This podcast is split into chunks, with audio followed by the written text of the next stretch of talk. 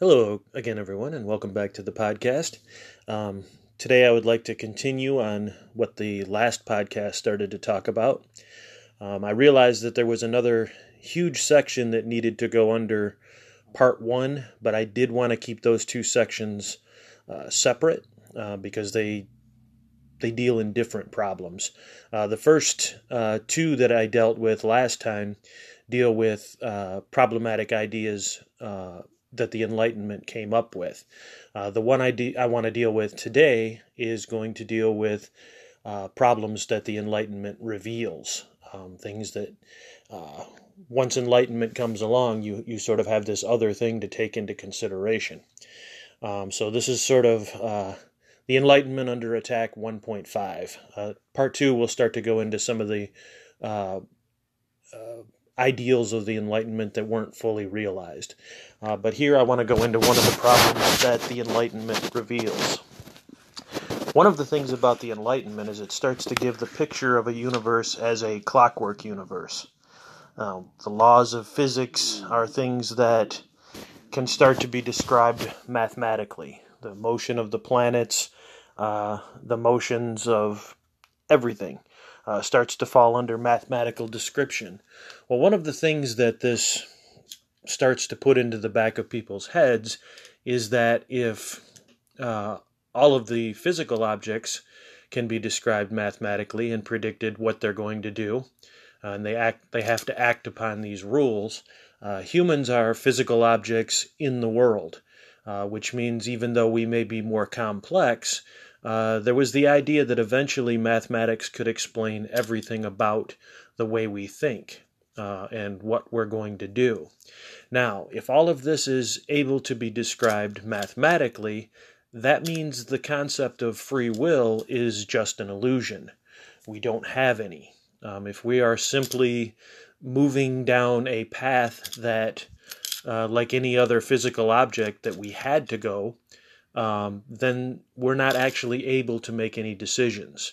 Uh, no more than if you drop a, a, a, rock, if it has a decision if it wants to fall straight down or if it wants to fly up into the air. So it starts to create this problem for people of free will and determinism, and it starts to challenge that. Uh, and there are two uh, sides that start to try to fight against this. Uh, one side is the sort of secular attack against this. Um, the secular attack is basically saying if there's no free will, then the entire concept of freedom can be thrown out the window. Uh, if we don't have free will, we're not free, uh, then we are no more than machines. So, part of the secularist attack on determinism is the desire to sort of open up the space for uh, freedom of freedom of choice. You know, are we able to actually choose things or are we just running down the paths we were programmed to? On the religious side, uh, the starts to bring into uh, question the idea of God. A lot of the religious thinkers saw the Enlightenment and the clockwork universe as something that would eventually uh, push the idea of God out of the equation altogether. After all, if everything is explainable by mathematical necessity, uh, there's no need in that system for God. Um, there's also, since there's no free will, as the secular uh, philosophers uh, addressed, uh, that means the entire concept of sin is completely meaningless. Uh, the sinner and the saint, neither one of them would have any ability to be evil or to be good because they are simply automations that are running the program that they had no choice but to run. So it starts to bring up a lot of problems for freedom, uh, for the existence of God, and for the idea of uh, sin and responsibility for uh, people's actions. Um, some of the earlier philosophers that start to uh, address this, the first one is Descartes. Um, Rene Descartes uh, wants to build a system that is based on something he can't doubt. Uh, he, he he embraces skepticism and he wants to say what is it that I that that there is that I cannot doubt, uh, and he you know says he can doubt his uh, perceptions, they may be illusions, the same way when you have a dream. Um, he can doubt if other people exist. Uh, he can doubt everything uh, except for one thing because he realizes that he can't doubt that he's thinking. Um, because even the, the fact of doubting that you're thinking, doubting is a type of thinking. So Descartes kind of comes up with the solution of uh, his solid foundation he's going to build the world back up on is I think, therefore I am. now, the problem with this is that if that's all you can prove is that you exist because you think, you still have no connection to the outside world. And one of the things that Descartes does is he starts to um, come up with these logical arguments and, and basically comes to the conclusion that it's God is what allows him to have access to the outside world. God is what allows him not to be mistaken about all of his sensations. So he sort of has to make a leap from something that he can solidly prove uh, more or less to something he would like to be true, uh, because there is no proof and no disproof for the existence of God that really holds up to scrutiny.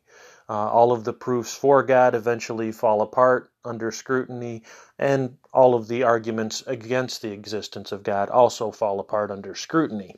So, this is one of those things where belief or no, non belief, there has to be somewhat of a leap there. And so he does have to take this leap in order to get the real world is actually real. Um, Berkeley also sort of takes this radical doubt and talks about how his senses can be doubted. And, and Berkeley is also a uh, religious man. He puts the idea that everything could be uh, doubted um, so that he has to trust that God would not allow this. And since the physical world can completely be doubted, uh, Berkeley kind of takes the stance that the only world that is real, the real and true world, is the world of ideas. And the external world is simply uh, the manifestation of those ideas. Um, the ideas uh, are what make things real. And for Berkeley, uh, the existence of God is the reason that things are still real even when we don't perceive them. You know, he has the idea that if no one is perceiving it, you know, is something actually happening? His, his one of his famous quotes is if a tree falls in the forest and no one hears it, does it make a sound? And he comes up with the the solution that no, it doesn't, because sound is simply the way your uh, brain, your ear, translates the vibrations in the air into something meaningful. And so for him, for the world to have any permanence, um, he decides that everything is an idea in the mind of God. Now, Hume comes along, and Hume is also a skeptic, uh, but more on the uh, side of a secular skeptic. Uh, Hume is a non religious thinker. So, one of the things that Hume does is, again, applies this radical doubt, and he applies doubt to the methods of, uh, of, of the uh, Enlightenment. Uh, ideas like cause and effect, ideas like inductive logic. Um, he, he starts to draw um, doubt over those. Uh, one of his arguments against inductive logic is that we have no way of proving just because things happened a certain way in the past that they will always happen that way. Uh, there is some basis for this, and uh, kind of one of the arguments that is given is the argument of the turkey. Uh, turkey comes out every day of the house and uh, gets fed by the farmer. And this happens day after day after day uh, for hundreds of days. And eventually the turkey comes out expecting, because he's always came out and been fed, that I'm going to come outside and be fed. Well, it's the day before Thanksgiving and he gets his head chopped off. So there's the idea that just because things have always happened and we have sort of pictured this as well, they will always continue to happen, we have no ability to prove that this is true. Now, Kant comes along after Hume and sort of takes this a little further. Um, Kant looks at uh, reason and rationality uh, and holds it all up to skepticism. And Kant has a very particular reason for doing this.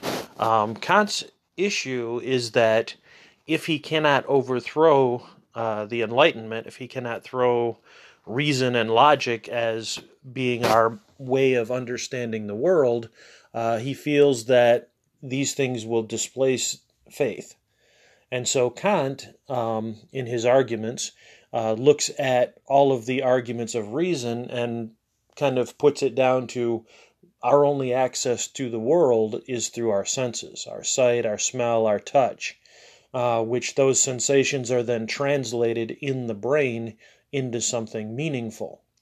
Well, since we have between ourselves and the actual objects of reality this um, filter that we cannot get through, uh, his argument is that we can never actually know those things out there. Uh, that the external world is is more or less just the way it is because of the way our brain works, because of the way we process information. So his argument is that we do not have any access to the external world, therefore, science, um, logic, you know, experimentation, all of these things are things that we can never know for certain, and so we can doubt them. Uh, Kant, in the place of that, um, wants to restore faith. He says that since everything out there we have no actual access to, the only real way to the truth is through faith. Now, the funny thing with Kant is with pretty much every other philosopher is that when they want to disprove another side, they go through a lot of uh, arguments and a lot of demonstrations of why the other side is wrong, and then they sort of come up with the idea of, aha, therefore my side is right. Now, anyone who's studied logic knows that this is a textbook example of the either or fallacy. Um, just because you disprove one side does not mean you've proven the other. Uh, you could disprove one side 100% that there is no possibility that other side is correct, and yet if you haven't done the work to prove that your side is correct, your side may be equally as wrong because the correct answer may be a third answer, or a fourth answer, or a fifth answer. Uh, or it could be something that is a combination of the first two answers. So he kind of falls under the either or fallacy. But Kant really opens the door um, in philosophy for sort of this embrace of irrationality. Uh, since we can throw doubt uh, onto everything about the Enlightenment thinking, all of the scientific methods can be doubted. Um, you have thinkers that are both uh, secular and religious who kind of take this and run with it. And, and you sort of start to get these philosophies developing uh, through the 1800s, the 1900s, and into the present, where um, you start to get uh, very much a sense of everything is relative. Uh, there's no such thing as truth. All truth is relative to whoever uh, chooses to say it. So that one person's uh, faith is just as valid and true as another person's science. Uh, and so when you are into this, you're sort of in a uh, a world where nothing uh, by one side will constitute believable evidence by the other side. And so the two are hopelessly trapped into their own ways of thinking. Uh, there's no proof you could present on the one side that uh, will disprove faith, therefore, um, there is no reason to even consider the other side. There is no proof since we don't have 100% uh, proof that we have access to the outside world, uh, therefore, we can dismiss everything that science uh, would tell us. So it kind of sets up a problem that gets worse and worse into the 20th century and into the 21st century.